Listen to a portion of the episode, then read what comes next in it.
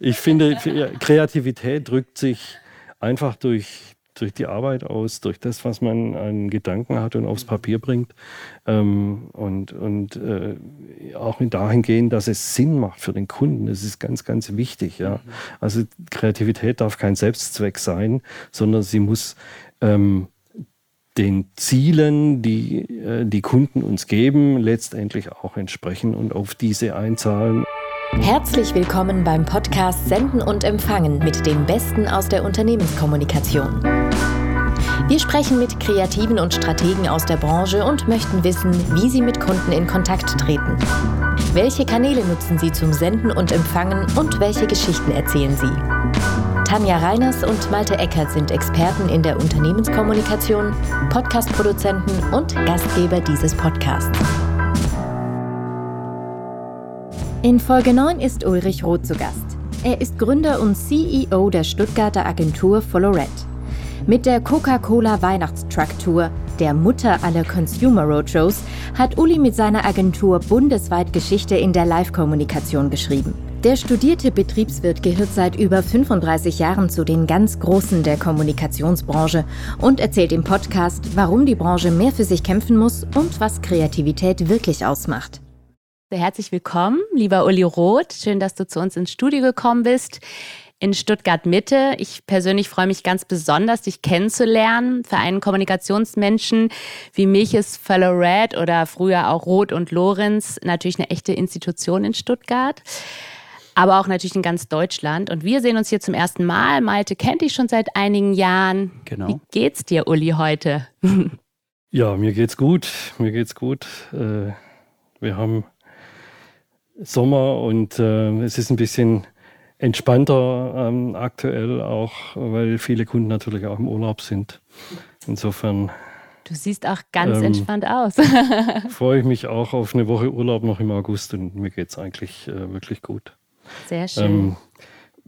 Warum es mir darüber hinaus in der Meta-Ebene betrachtet gut geht, da kommen wir sicherlich noch drauf, wenn ich eure Fragen beantworte, genau. Weil mir geht es natürlich auch gut, wenn es meiner Firma gut geht. Ja. Das ist bei mir intensiv miteinander verbunden, das ist ja klar. Das freut uns zu hören. Das ist auch, ehrlich gesagt, auch meine erste Frage. Wir wollen, das sage ich vorweg, heute nicht viel über Corona sprechen, also wirklich versprochen.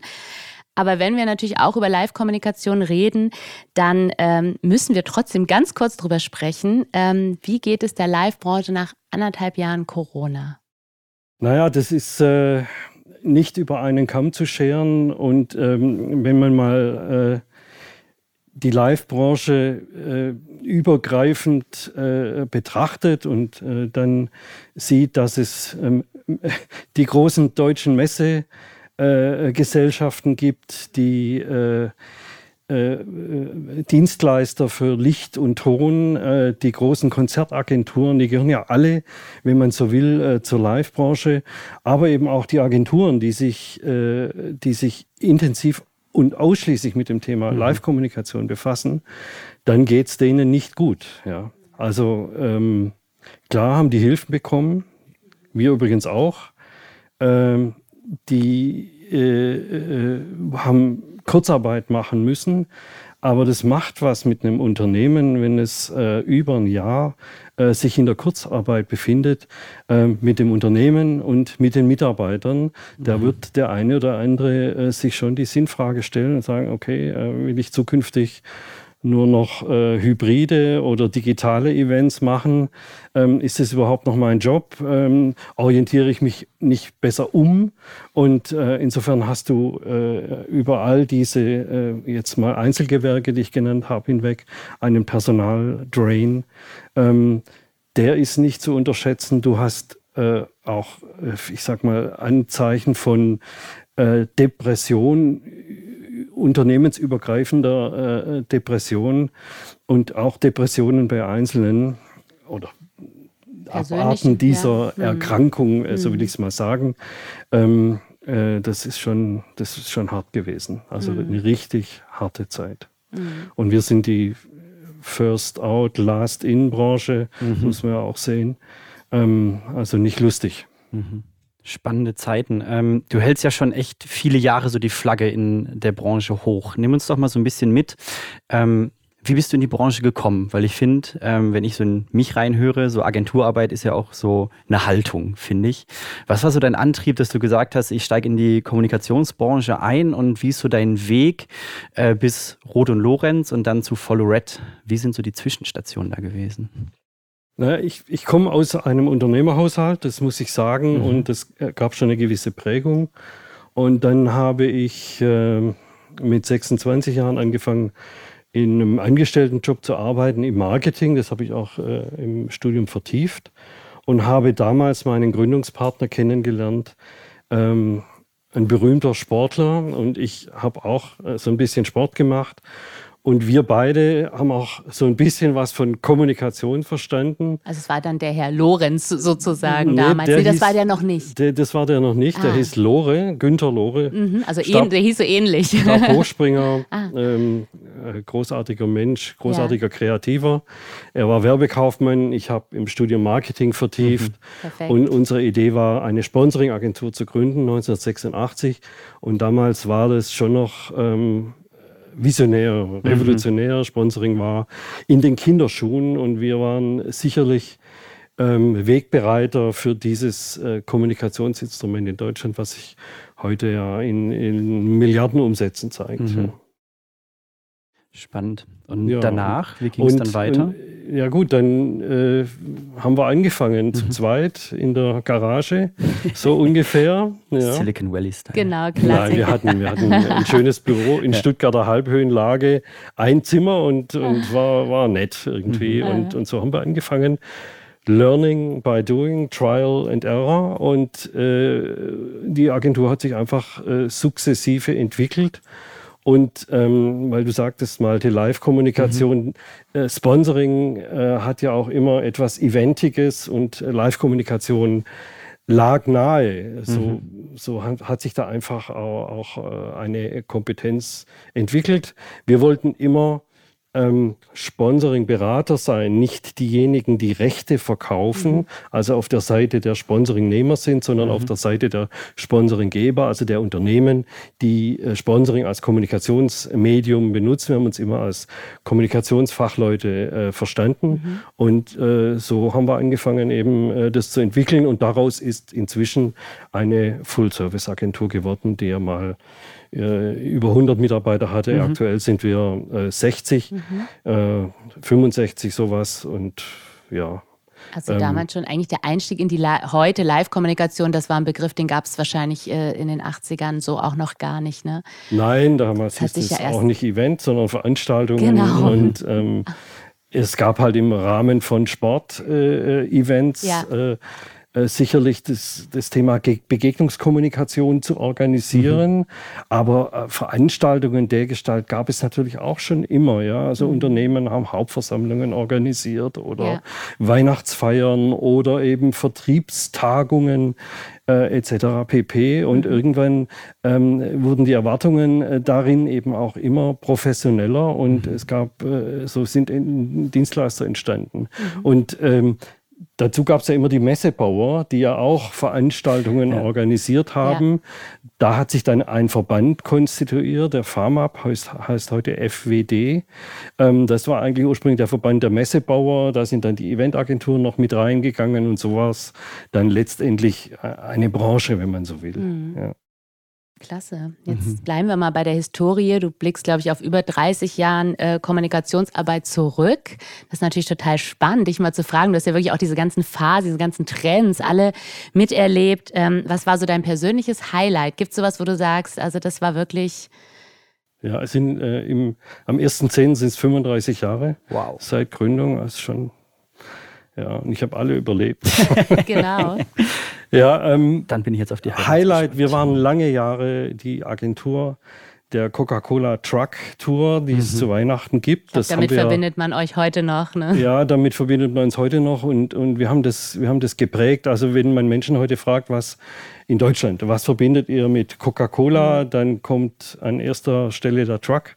Und das finde ich schon, das ist schon eine Leistung, die wir da auch unternehmerisch zusammen natürlich immer mit dem Kunden erbracht haben. Und das Highlight war 2011 ein Finale in Berlin der Truck Tour. Alle 6 Trucks, die in ganz Deutschland unterwegs waren, von Mitte November bis fast 24.12., kamen in Berlin zusammen und 6 weitere sogenannte Signature Trucks mit Bands drauf, mit Influencern drauf, mit dem Santa Claus natürlich, fuhren sozusagen eine Parade durch Berlin. Mhm. Ungefähr 1 Million Berliner, also das stimmt wirklich, waren auf den Beinen und es fing dann irgendwann auch noch an zu schneien, also da kriege ich heute noch Gänsehaut. Wenn ich daran denke, das war irre. Ja, war ein Highlight. Mhm, Wahnsinn. Was würdest du denn sagen, wenn wir so auf die Live-Kommunikationsbranche schauen? Was hat sich so über die Jahrzehnte, Tanja hat es ja gerade angesprochen, verändert? Also was würdest du sagen, sind so Meilensteine vielleicht, wo irgendwie eine Veränderung stattgefunden hat? Und die zweite Frage, die ich hinterher schicke, ist, welche Rolle spielt die Digitalisierung? Naja, die ist natürlich ganz entscheidend. Mhm. Also die Digitalisierung hat unsere Welt verändert, hat unser Mediennutzungsverhalten verändert und hat natürlich auch das Kommunikationsmittel, den Kommunikationskanal, Live-Kommunikation verändert. Das ist ja klar. Also wir haben heute integriert sehr viel mehr Audio und Video, also Bewegtbild, aber auch Ton. Und wir haben die Rezipienten, also die Konsumenten oder auch die Kunden, die ihr Mobile Device haben und über ihr Mobile Device sozusagen einen Teil des Events, einen integrativen Teil miterleben. Mhm. Und zwar über eine ganze Strecke. Also es geht ja los mit der Einladung und hört auf mit einer Nachbereitung. Und die erlebe ich halt an meinem Desktop oder eben auf meinem iPhone. Mhm. Und das sind die dramatischen Veränderungen. Und dann, wenn ich jetzt die letzten 24 Monate nehme, dann haben sich natürlich die Briefings nochmal zwangsweise komplett verändert. Und wir haben wahnsinnig viel gelernt in Richtung hybrider Events und digitaler Events. Klar, heute kann jeder virtuell mit Teams umgehen und Veranstaltungen haben zwangsläufig oder auch Messebesuche virtuell stattfinden müssen. Aber vor allem jetzt, ne? Durch die vergangenen 1,5 Jahre, ne? Vor allem hat das nochmal einen Hype. Ja, genau. Ja. Und das wird sicher ein Stück weit so bleiben. Ja, also da hat man schon erkannt, was es für Vorteile gibt, ja. Absolut. Ich glaube, wenn wir heute eine große Vertriebstagung haben von einem großen Unternehmen, das weltweit unterwegs ist, dann werden die sich überlegen, ob sie die Südamerikaner jetzt einfliegen oder ob sie die virtuell zuhören lassen, zuschalten genau. Und das nächste Mal dann vielleicht nach Südamerika gehen und die Europäer zuschauen lassen. Ja. Also solche Formen wird es geben, weil es kostet ja auch alles Geld. Genau. Und wir sind auch nachhaltiger damit. Ja, das ist natürlich auch nochmal ein schöner Nebeneffekt. Und wenn ich nur einen Satz sagen darf zum Thema Geld. Ja. Die Budgets sind da natürlich unter Druck. Also das, was ich vorhin erzählt habe, die Coca-Cola Weihnachtstour, dieses Finale in Berlin, das gibt es einfach nicht mehr, weil das hat natürlich auch einen Haufen Geld gekostet. Und das, du meinst, weil diese Budgets einfach gar nicht mehr so zur Verfügung gestellt werden? Die Budgets sind in der Form nicht mehr da, das wollen die Unternehmen nicht mehr bezahlen. Sie bezahlen anders in Kommunikation. Ich wollte gerade sagen, weil die Töpfe durch Social Media und so sich natürlich, muss man Kanäle differenzieren sich zunehmend. Der Handel hält die Hand auf, wenn ich jetzt an FMCG denke, also Fast Moving Consumer Goods, all diese Dinge müssen letztendlich irgendwie auch finanziert werden. Mhm. Genau, man kennt euch als Agentur für Live-Kommunikation oder Live-Experience. Ich glaube, so nimmt man euch von außen wahr. Jedenfalls ging es mir so, wenn man da jetzt nicht schon auch tiefere Einblicke hat. Aber ihr macht ja auch noch alles andere. Ja? Also ihr nennt das, glaube ich, Brand Communication, so die ganze Klammer auch für PR, Unternehmenskommunikation, klassische PR. Aber was kann aus deiner Seite Live-Kommunikation, was alles andere nicht kann? Alle anderen Formen der Kommunikation. Ne? Live-Kommunikation ist die intensivste Form der Begegnung und sie bildet, wenn man so will, die Rampe fürs Storytelling. Das ist das, was am Ende rauskommt. Also Live-Kommunikation, auch Sponsoring übrigens, ist sehr stark, ich sag mal, Content entwickelnd. Mhm. Also daraus entsteht ja der Inhalte, wenn sich ein Konsument und eine Marke direkt begegnen oder wenn sich ein Unternehmen und ein Kunde direkt begegnet, dann entsteht ja da was, dann passiert da etwas und diese Geschichte, die muss erzählt werden und das gehört eben auch zu unserem Handwerk, dass wir diese Geschichten, ich sag mal, erklären, medial aufbereiten und dann auch wegtransportieren in die Medien hinein. Das findet eine Beziehung statt, könnte man sagen. Absolut, ja. Ja. Wer in einer Beziehung lebt, und das tun alle Menschen, der hat auch viel zu erzählen. Ja. Ich glaube, das hat man ja jetzt auch so in der Vergangenheit gemerkt, ne? So dieses Zusammenkommen und wo Menschen aufeinandertreffen, ja. Da entsteht ja eine ganz andere Verbindung, als wenn man sich digital im Raum begegnet. Ja.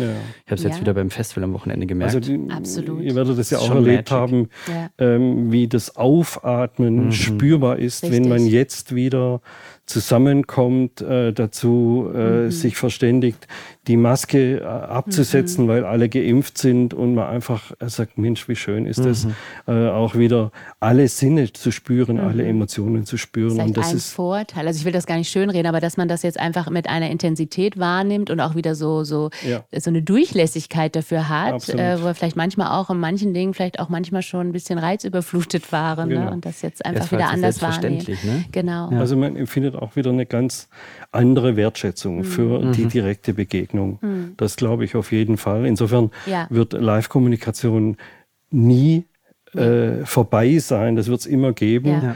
Aber wir müssen sehen, dass es natürlich auch Remote-Komponenten, digitale Komponenten gibt, die im besten Falle sinnvoll ergänzen. Mhm. Mhm. Schöner Punkt. Vielleicht ist das ja auch mein Ball, den ich aufnehme. Was würdest du sagen, wir haben über Hybrid-Events gesprochen. Was sind neue Trends? Was entsteht gerade so in der Live-Kommunikationsbranche? Hast du da so einen kleinen Einblick? Fällt dir gerade was ein? Naja, wenn ich jetzt an den Kunden Mercedes denke, für die wir arbeiten, dann stellen wir einfach fest, dass die ganzen Car-Announcements, alle jetzt neuen Fahrzeuge, die vorgestellt wurden in den letzten 18 Monaten, wurden remote vorgestellt und wurden über Business-Channels distribuiert. Es wurden gute Erklärvideos gemacht, die Statements der jeweiligen Protagonisten, Entwickler, Vertriebsvorstand, Vorstandsvorsitzender, waren gut gemacht, überaus authentisch gemacht und das ist schon ein Trend, den halte ich auch für unumkehrbar. Also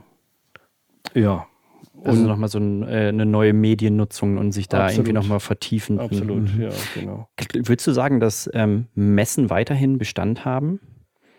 Weil das finde ich spannend, irgendwie so reingefühlt in mich. Ich finde es mega spannend, ob man da wieder so den Bogen hinkriegt.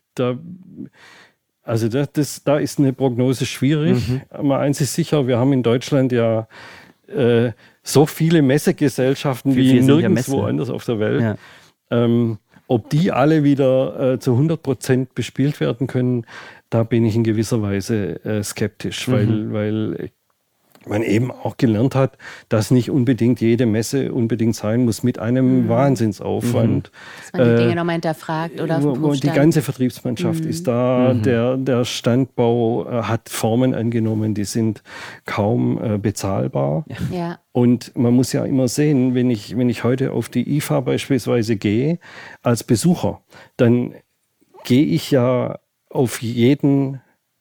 Wenn ich jetzt, nehmen wir mal an, ich interessiere mich für die Haushaltsgeräte, ja, dann gehe ich ja zu Samsung und zu Bosch und zu AEG und zu, würde man sagen, 15 Herstellern. Und wenn ich dann abends aus dem ICC in Berlin rauslaufe, weiß ich eigentlich gar nicht mehr, wo ich überhaupt war, was ich überhaupt gesehen habe. Ja. Also da gibt es bessere Formen, meines Erachtens auch, wie Roadshows und andere Dinge, die es mir als Unternehmen ermöglichen, exklusiv aufzutreten, zum Kunden hinzugehen. Also niederschwelliges Angebot, so wie wir das jetzt beim Impfen auch machen müssen. Und dort beim Kunden auch die Leute zu erreichen, die gar nicht auf die Messe durften, früher. Also insofern, da verändert sich das eine oder andere.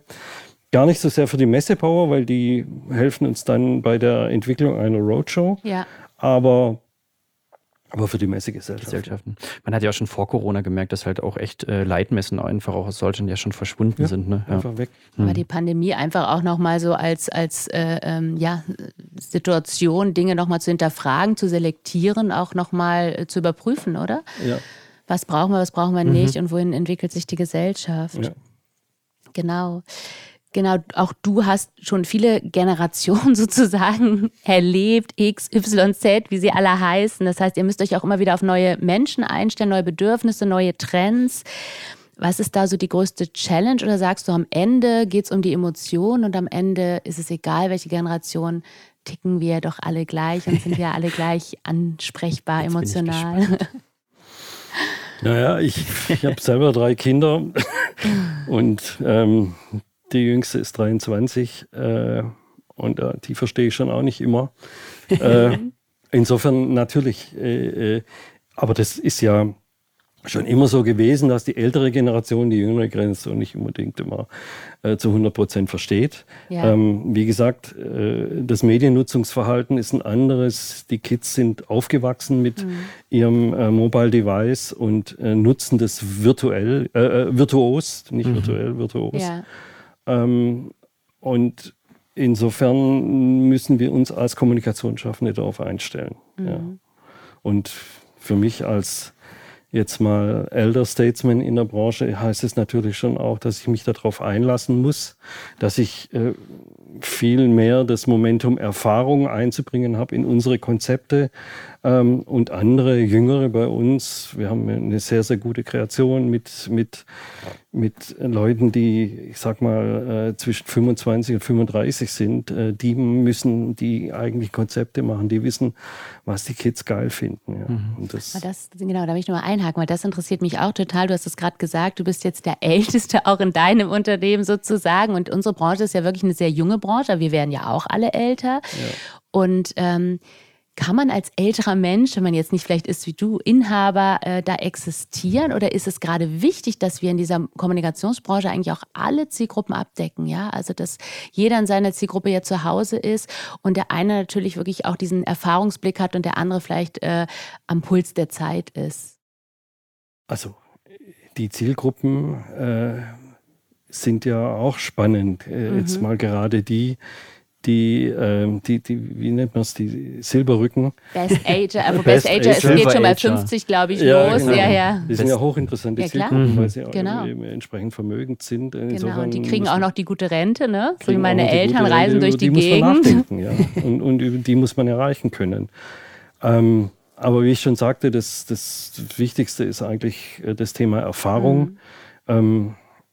Ich bilde mir ein, schon zu wissen, wie Meetings verlaufen, in die ich reingehe, wie andere Menschen reagieren, wie man auf Konflikte, ich sag mal, adäquat auch reagiert.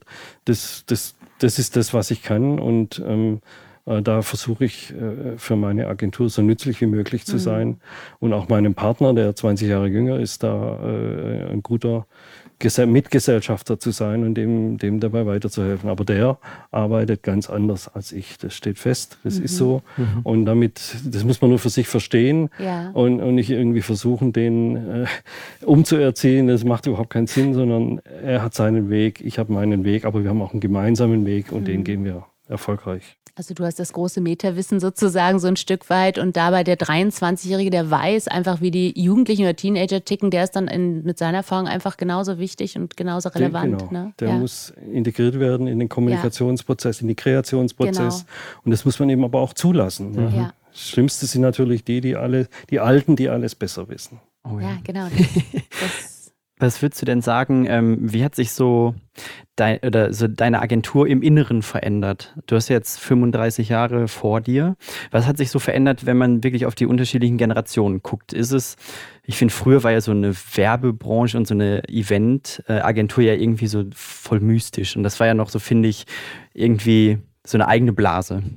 Was würdest du sagen, wie hat sich das so miteinander verändert? Also Work-Life-Balance ist ja irgendwie bei den Jüngeren mega wichtig. Wir haben jetzt irgendwie die Möglichkeit, remote zu arbeiten. Das war ja vor 10 Jahren in Anführungszeichen auch noch undenkbar.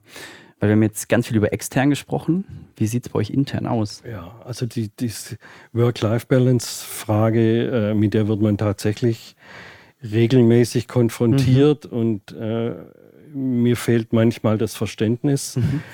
Ich denke einfach oft oder ab und zu, jetzt bring doch erst mal was, bevor du forderst. Ja?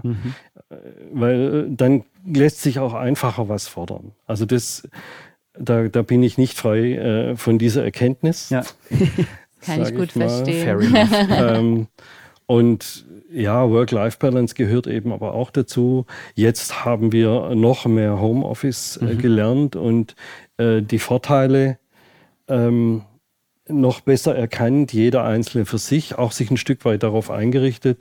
Und wir als Agentur müssen uns auch darauf einrichten. Ja. Also wir haben beispielsweise den Raum, den wir nutzen bei uns in unserer Agentur, auch reduziert und haben untervermietet, weil wir einfach nicht mehr so viel Platz brauchen. Ja. Es ist einfach so, es sind immer 30% nicht da, entweder im Urlaub oder im Homeoffice oder manchmal auch krank. Ja. Also deshalb, da kann man noch Effizienzen herausbilden. Aber so ist es eben. Ja. Bleibt ihr dabei bei dem Konzept? Also, dass 30% nicht da sind und von zu Hause auch arbeiten können? Und das war vorher nicht so, ne? Also ganz so mobil und remote wart ihr vorher nicht? Das war vorher nicht so, aber auch wie vorhin beschrieben bei den Events, wir jetzt erleben schon auch seit Juni, dass wir haben ja jetzt gelockert, die Inzidenzen sind niedrig und die Mitarbeiter kommen zurück. Also wir haben sie explizit eingeladen, ihr könnt jetzt wieder kommen. Das wollen die auch, oder? Ich meine, Agency Life ist ja auch ein das Teamerlebnis beim Arbeiten. So ist es, genau. Also es wird da, aber es wird weiter Homeoffice geben. Es ist so, und es wird Mütter geben, die sagen, nee, ich bin irgendwie freitags nicht da. Ja. Oder mittwochs habe ich meinen Kindertag und das habe ich mir mit meinem Mann so eingerichtet, da geht dann der und diese Modelle sind heute State of the Art. Das hört sich so an, als würdet ihr nicht mit den Hufen scharren, alle wieder ins Büro zu bringen. Voll gut. Genau. Aber ich würde sagen, der ganze Kulturwandel, da bist du ja auch Experte, Malte, der ja in den Unternehmen stattfindet, Schlagwort New Work, auch bei den großen Konzernen Daimler, Bosch, ich sag mal von Diversität, kulturelle Vielfalt, über mobil arbeiten, remote arbeiten, flachere Hierarchien, mehr Selbstverantwortung. Ich würde mal sagen, da sind Agenturen ja schon seit vielen Jahren einfach anders aufgestellt, weil, glaube ich, Kreativschaffende gar nicht sich in so ein Korsett pressen lassen, oder? Ja, genau. Wobei mir den Werbern immer angedichtete Attitude, ich will so zwanghaft kreativ sein und wirken, die freie Geist, ne? Die fehlt mir so ein bisschen. Also ich muss mir keine bunte Hose anziehen. Hast du heute auch nicht an, muss man dazu sagen. Ne? Sieht ja keiner, aber... Kein Schal und keine bunte Hose. Ich finde, Kreativität drückt sich einfach durch die Arbeit aus, durch das, was man an Gedanken hat und aufs Papier bringt. Auch dahingehend, dass es Sinn macht für den Kunden. Das ist ganz, ganz wichtig. Ja. Also Kreativität darf kein Selbstzweck sein, sondern sie muss den Zielen, die Kunden uns geben, letztendlich auch entsprechen und auf diese einzahlen. Und wir stellen ganz, ganz oft fest, dass die Kunden uns Briefings geben, uns Ziele formulieren und wir erst im Gespräch feststellen, dass es eigentlich ein Metaziel oder zwei hinter dem eigentlich kommunizierten Ziel gibt, die viel, viel wichtiger sind. Und das herauszubekommen und dann darauf hinzuarbeiten, das erzeugt eine Kundenbindung, das erzeugt zufriedene Kunden Erfolg am Ende des Tages. Ja, das ist doch ein Das ist ein schöner Schluss, würde ich sagen, oder? Würde ich auch sagen, ist alles zusammengefasst. Ja. Also genau, Kreativität, nicht nur dieses Schrille, sondern vor allem, glaube ich, geht es darum, kreativ Problemlöser zu sein auch, ne? Genau. Ja, und auch maßgeschneidert, weil ich kenne das ja selber, wenn man so von gewissen Agenturen mal Konzepte liest, die sind kreativ, aber dann auch wieder nicht umsetzbar. Ja, genau. Ja. Die müssen auch umsetzbar sein. Genau. Ja. Also wir sind Berater, wie du sagst, wie Steuerberater auch, wie Rechtsanwälte auch, wie Unternehmensberater auch. Nur leider wird unsere Beratung zu wenig wertgeschätzt. Also da tun meines Erachtens auch unsere Verbände zu wenig. Es liegt daran, dass es keine starken Verbände gibt, sondern hunderte von Kommunikationsverbänden in Deutschland. Ja. Und wir keine richtige Lobby haben. Aber das, was wir leisten für die Unternehmen, ist eben genauso wichtig wie das, was der Wirtschaftsprüfer oder der Steuerberater macht. Und deshalb müsste es für uns auch sowas wie eine HOAI geben, wie für die Architekten. Also eine ich sage mal, Gebührenregelung, dass wir einfach unser Geld kriegen. Und es gibt nach wie vor unbezahlte Pitches, was eine Sauerei ist. Es gibt nach wie vor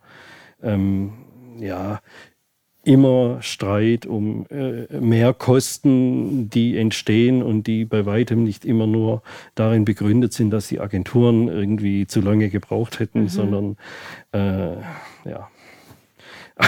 ja, oder auch Zahlungsziele, die dann wieder so exorbitant sind. Ne? Also ich bin da voll bei dir und das ist auch immer das, was ich wieder anprange. Ich finde, die Kreativbranche ist so wichtig und so ein wichtiges Sprachorgan für Unternehmen und die Wertschätzung. Und es wird auch immer wichtiger, weil immer mehr, halt die Unternehmen ja immer mehr bespielen auf ihren Social-Media-Kanälen und wenn man das nicht ordentlich macht, dann hat man da einfach auch was zu verlieren als Unternehmen. Und ich finde, gerade so Kreativität ist auch was man nicht wirklich lernen kann. Man kann Handwerkszeug lernen, man kann schreiben oder sowas oder kommunizieren, ein Stück weit lernen, aber es ist wirklich letztlich was man wirklich mitbringt, auch ein bisschen was Magisches und das hat einfach auch seinen Preis verdient. Und ich finde aber übrigens neben Kreativität, das finde ich total wichtig, ist Empathiefähigkeit zum Beispiel essentiell in unserem Job, sich wirklich hineinzuversetzen in den Kühlschrankverkäufer, genauso wie der irgendwie ein cooles Lifestyle-Produkt, eine coole Brause oder sowas verkauft. Essentiell für Kundenführung, wie du sagst, aber auch für Mitarbeiterführung.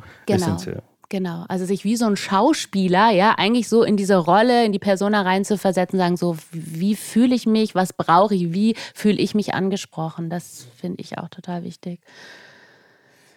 Wunderbar. Schön. Uli, wir haben es angekündigt. Wir haben immer Gegensatzpaare, auf die du jetzt spontan antworten darfst. Unser Abschlussspiel sozusagen. Unser Abschlussspiel, was wir immer spielen. Ich starte einfach. Fang mal an. Hören oder sehen?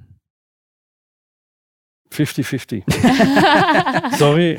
50-50. Gut, wenn es so ist, dann ist es so. Papier oder Notebook? Notebook. Früher Vogel oder Eule? Früher Vogel. Homeoffice oder Präsenzarbeit? Präsenzarbeit. YouTube oder Spotify? Spotify. Instagram oder TikTok? Instagram. Und jetzt wie immer die Frage der Fragen. Senden oder empfangen? Das Senden. Sehr schön. Vielen Dank, Uli, dass du da warst. Es war mega spannend. Ja, ich danke. Absolut. Ich danke. Hat Spaß gemacht. Ja. Ich fand es auch nochmal, was du zum Schluss gesagt hast, total interessant. Ja. Also auch mit der Lobbyarbeit. Ja, es gab jetzt einen Pitch von der Deutschen Bahn, 100% Staatsunternehmen, hat sich die ganze Branche massiv geärgert. Also Versand an, 50 Agenturen, unterirdische Bedingungen, kein Pitch-Honorar, Deutsche Bahn. Und haben da irgendwelche Agenturen mitgemacht oder gibt es denn da auch mal, dass dann Leute sagen, also wir nicht, nehmen wir nicht? Genau, ich kenne auch mittlerweile viele Agenturen, die machen das einfach nicht mehr, die pitchen nicht mehr ohne Honorar. Ja, aber das musst du dir halt leisten können. Wenn du ein Team hast, das, ich sag mal, jetzt sich auf Live-Kommunikation ausschließlich fokussiert und da kommt ein interessanter Live-Kommunikations-Pitch, dann sagt der Teamlead, okay, ich muss ja irgendwie meine Ziele erreichen, ich will da mitmachen. Und dann, wenn ich dann sage, nee, das verbiete ich dir, weil Konflikt. Dann sagt er, wie soll ich denn meine Ziele erreichen? Dann habe ich dann eine Diskussion an einer anderen Stelle. Ja. Deshalb ist es nicht so einfach. Aber natürlich ist es ist Verbrennen von Ressourcen in einem Ausmaß irre.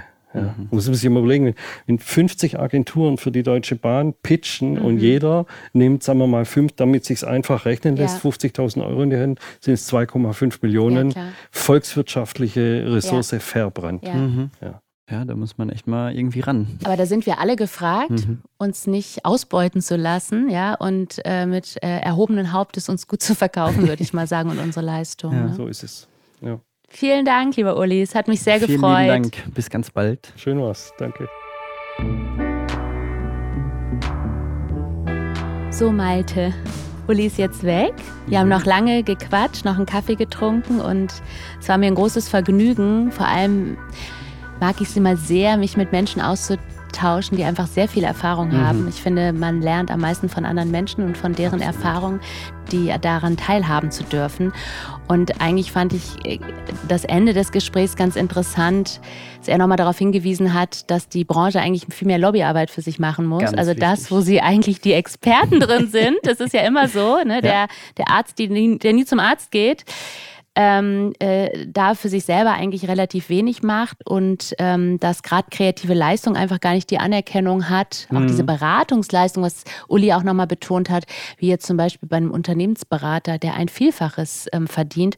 Und ich glaube, da müssen wir Kreativschaffende alle was dafür tun, uns da nicht unterzuverkaufen. Ja, echt einfach auch mal vielleicht Nein sagen, auch wenn es schwerfällt.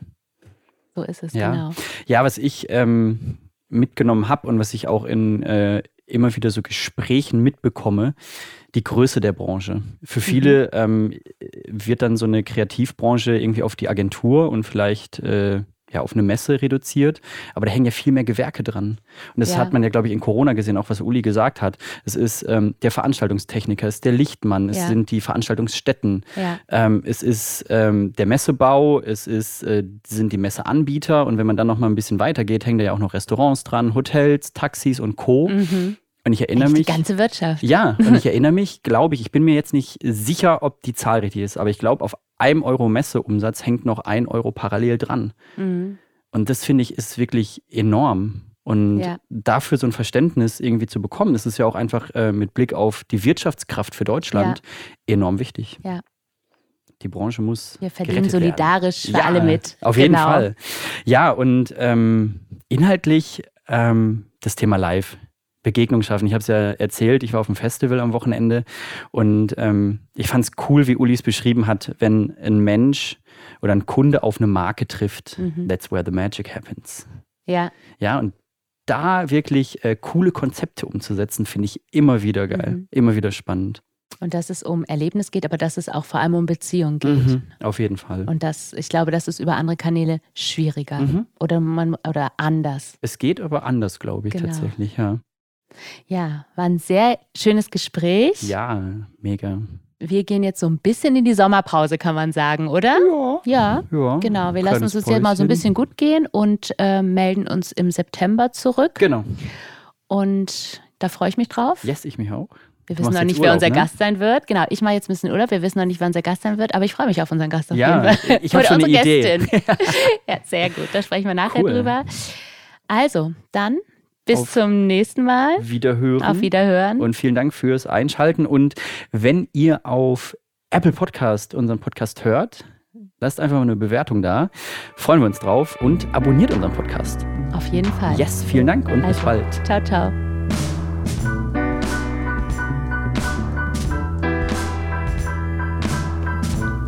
Senden und Empfangen ist eine Produktion von HearDis! Und Reiners und Eckert.